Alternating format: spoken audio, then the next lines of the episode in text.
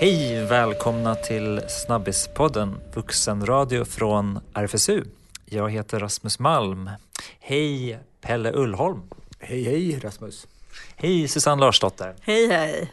Våra två sexualupplysare från RFSU som brukar hjälpa oss med våra frågor. Idag kommer frågan ifrån frågelådan på rfsu.se som jag kan rekommendera om man vill ställa frågor och få personliga svar.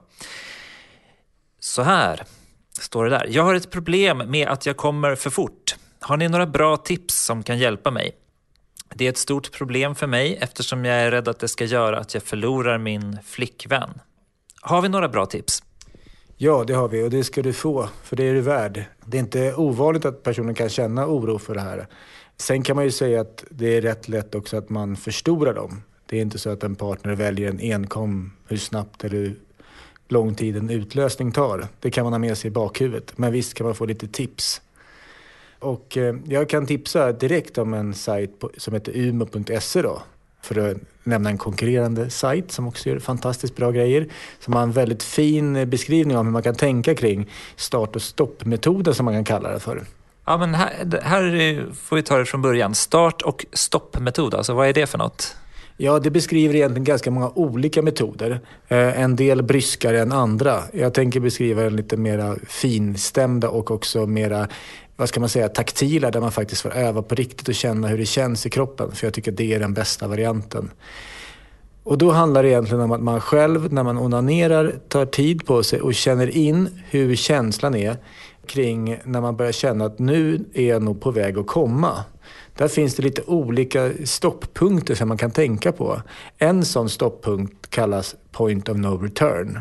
Och det är egentligen något som händer inne i kroppen. Det är när spermier och sperma blandas. Och efter det så är det omöjligt att stoppa en utlösning. När det händer så kommer den komma vad du än gör. Det låter som eh, något som är viktigt att lära sig känna när den punkten kommer i så fall. Precis, man lär sig känna när den kommer och sen så ska man tänka att hur kan jag förflytta känslan att jag avbryter tidigare än den? För de andra känslorna är inte lika påtagliga och inte lika tydliga för en själv. Så man måste lära sig att en stund innan man känner den här point of no return-känslan i kroppen så behöver man backa ur, eh, inte röra på sitt kön eller att någon annan rör på sitt kön. Om man känner att det är det som är liksom mera akuta sättet att hindra utlösningen. Ett annat sätt är förstås att växla tempo och gå ner i tempo efter en viss stund när man har haft sex. Så man inte känner att det blir lika mycket stimulering på ollonet, vilket oftast handlar om för de flesta. Så det finns massor med tips, tips egentligen kring hur man kan tänka kring start och stopp. Men om man ska tänka kring den övningen så är det så här, lär känna din kropp, lär, lär känna vid onani, att du känner så här, nu kan jag faktiskt inte kontrollera ifall jag får utlösning eller inte. Hur ska jag hitta en känsla hur det känns innan det? Hur känns det för dig? Säg 30 sekunder innan det, eller något sånt där. En, en stund innan. För då kan du lära dig att den här känslan jag har i kroppen nu, då kan jag hejda processen. Då kan jag låta göra någonting annat. Och oftast handlar det om sluta använda beröring på dig själv i första hand. Men kanske också lite komma ifrån den andra personen om man är väldigt upphetsad. Okej, gå in på umo.se alltså och spana in start och stoppmetoden. Har du fler tips? Ja, det finns ju som sagt andra som jag inte rekommenderar lika varmt men ändå tycker jag man kan tipsa om den. Det finns ju liksom mera handgripliga start och stoppmetoder som när man känner att man är vid den här punkten, istället för att man bryter av så finns det tips om att man kan också skapa en känsla, en annan känsla. Om man trycker till exempel under pungen på sig själv då, ganska hårt då kommer en annan känsla i kroppen som gör att man inte är så nära sin njutningskänsla. Alltså det är ungefär samma metod man har om man får håll i kroppen man springer. Ta en sten i handen och kläm på den, då gör det ondare där än vad det gör i hållet. så det är liksom en slags negativ ingång, fast det kan vara positivt i stunden att man lyckas med sin start och stopp. Speciellt ska man tänka på den här personen, om man ska den personens allvar i frågan. Han är ju orolig, han tycker att det här är relationshotande. Mm. För den personen kanske en sån teknik absolut är bättre mm. än någonting annat. Så jag vill inte på någon sätt säga att det är en dålig metod eller att det är fel att göra så att alla alltid ska kunna känna allting så finstämt som möjligt. Utan om man tänker sig de här två varianterna så är det en där man verkligen lär känna sin kropp ordentligt själv och man känner sig trygg i det. En annan är lite mer av en akutmetod som gör att man hindrar en känsla eh, lite bryskare. Men vem säger att den här personen inte tycker att det är värt det? Mm, mm. Jag tänker inte vara hans domare. Nej. Om vi tar in partnern här då, finns det tips hur de kan tänka tillsammans kring det här, kring hur de har sex och sånt? Ja, där finns det ju massor med bra tips som egentligen handlar om att om man tänker efter hur det går till när man har sex och inte reflekterar kring det, om man använder det här klassiska manuset som vi pratar om ganska ofta, eh, att man har relativt, att man satsar på det penetrativa eller omslutande vaginala samlaget.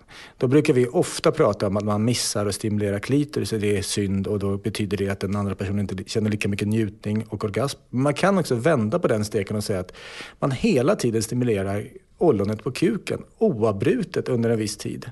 Det kommer leda till att den personen förr eller senare kommer och nästan oftast förr än senare. Vilket också är en vinkling på det där själva det negativa med den typen av teknik. Vi får ju massor med frågor av unga män och andra män som handlar just om att eh, man får en tidig eller snabb utlösning, vilket ord man väljer. Och det har nästan alltid med sexteknik att göra i det fallet också. Och det pratar vi för lite om, att den tekniken beskrivs som gynnsam för personer med ollon på en kuk. Ja, det beror ju på det. Mm. Eh, för om man känner att man kommer tidigt så är det inte gynnsamt. Då ska man ju precis som då hitta andra tekniker. Till exempel slicka sin partner, smeka sin partner, eh, ha sex på ett sånt sätt som den kommer igång och kommer ikapp stimulimässigt så att säga. Eh, om man själv befinner sig. Det är en jättebra teknik om man vill att båda ska ha skönt sex. Och det vill nästan alla personer mm. som har sex med någon som de Ja, men som de inte vill vara elaka mot. Mm. Alltså, det, det, vill ju nästan ingen. Mm. Utan oavsett om det är tillfälligt sex eller om det är partnersex så vill man ju att den andra också ska ha skönt. Att beskriva det på något annat sätt är att beskriva personer illvilligt skulle jag vilja säga. Men vad är tipset då rent konkret? Nu eh, har vi bara oralsex här i eh, x antal veckor här, eller? Det skulle kunna vara ett sätt om man nu tycker att man har kommit in i en negativ tankeloop kring det här, att man har rätt svårt att ha penetrativt eller omslutande sex överhuvudtaget. Då kan man typ ta vita veckor från det eller sluta med den typen av teknik för ett tag. Ett annat sätt är att börja ändra i själva tekniken så att det liksom är självklart för en att man, när man känner det här, istället för att tänka att jag ska avbryta risken att jag får, kommer tidigt, tänka då går jag ner på min partner och slickar eller suger om det är fitta eller kuk så går jag ner och gör det en stund för då får jag också själv vila. Mm. Testa om det funkar för en själv. Det är inte säkert. En del blir väldigt upphetsade av att ge oralsex också. Eh, då kan man kanske inte uppnå den eh, idén som man har för avsikt att liksom inte komma nära utlösningen. Men generellt sett kan man ju säga att det i alla fall är enklare. Eller så tycker jag att man kan hitta sätt att liksom pausa lite grann i sexet också och se att det finns poänger med det. Stimulera den andra personen på ett sånt sätt som att det inte är för stimulerande för dig själv. Det skulle kunna vara en annan del i en bredare start och stoppteknik som handlar mer om att sex är något man gör tillsammans. Mm. Men hur kan man prata om det här? Och det kan ju vara klurigt att ta upp sådana här saker. Ja, jag tror, att, jag tror att man kan skita och prata om det egentligen. Om man har erfarenheten av att den här personen har kommit tidigt och båda delar den. Då kan man själv tänka, hur skulle jag kunna ändra det? Till exempel genom att inte fokusera så mycket på den här personens penis eh, när jag har sex. Jag kanske kan kyssa den istället, eller be den att slicka mig, eller be den att eh, ha gnidsex med mig på ett sånt sätt som att det är i huvudsak mitt kön som stimuleras under en tid. Mm.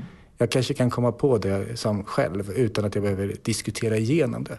Det är ju väldigt ovanligt att en sexualupplysare föreslår att man inte ska prata om något här. Alltså, det är kors i taket. Ja, men jag menar inte att man inte ska prata, men ibland så är inte prat lösningen utan praktik är lösningen. Så att ja. säga, man kan ju prata om det man vill, men sen så måste man ändå göra annorlunda. Och eh, jag tror att i de här sammanhangen, om vi, låt oss säga att de här två personerna som jag nu på förhand gissar att det handlar om, mm är båda ganska inställda på att det här är ett problem. Mm.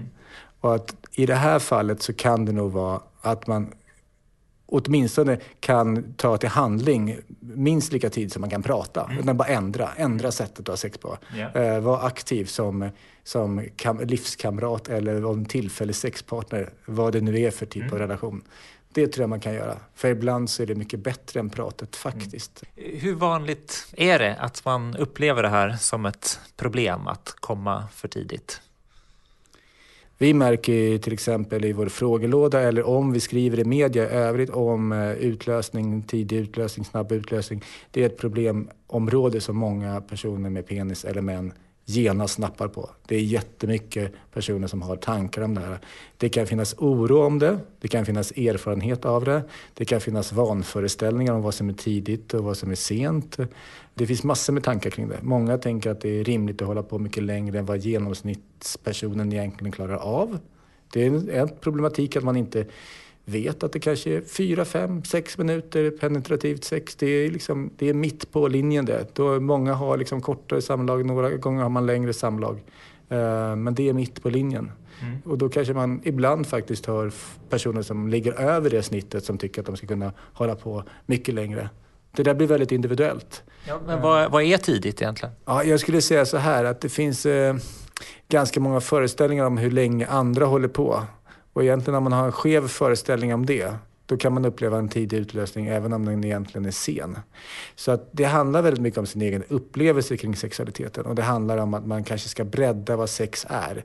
Testa olika saker. Helt naturligt variera, inte för att man är orolig för att få en tidig utlösning utan göra någonting annat sexuellt. Så kommer man i de allra flesta fall inte behöva ställa den frågan till sig själv. För då kommer inte utlösningen vara tidig, för du har varierat dig sexmässigt så blir den inte tidig i förhållande till det. Mm. Så vad som är tidigt är din upplevelse ofta. Mm. Men man kan säga att det finns ju sådana det finns sådana angivelser om man, när man till exempel söker vård och får hjälp av det. För det är kanske en annan sak. Om man kommer väldigt tidigt då kan man få annan typ av hjälp än bara start och stopp. Då kan det vara till exempel salver eller diskussioner med en terapeut eller sådär. Så kan det också vara. Men för de allra flesta, som jag tänker att den, de flesta som lyssnar på den här podden, så kanske det handlar om att man ska känna sig lite mer trygg och kunna hålla på lite längre om man vill.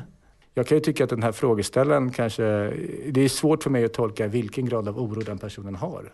Känner han djup oro, då tycker jag att han ska fundera på att prata om det här med någon annan också efter han i alla fall har testat några av de här förträffliga teknikerna, även om det inte funkar. För det kan ju vara mer i livet än det här som ligger bakom att han inte riktigt får det där att funka. Mm. Vi har redan nämnt umo.se. Finns det flera lästips om man vill veta mer om det här ämnet?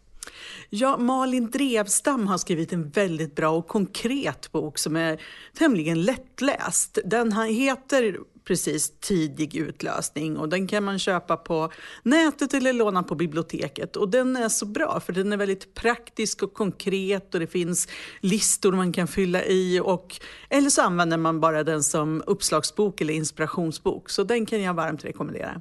Perfekt, dagens boktips ifrån Sexpodden. Är det något viktigt som jag har glömt att fråga om eh, när det gäller dagens ämne, snabb utlösning? Jag tänker att metoden, start och stopptekniken, eh, är en alldeles utmärkt övning att, eh, för alla som har penis att använda.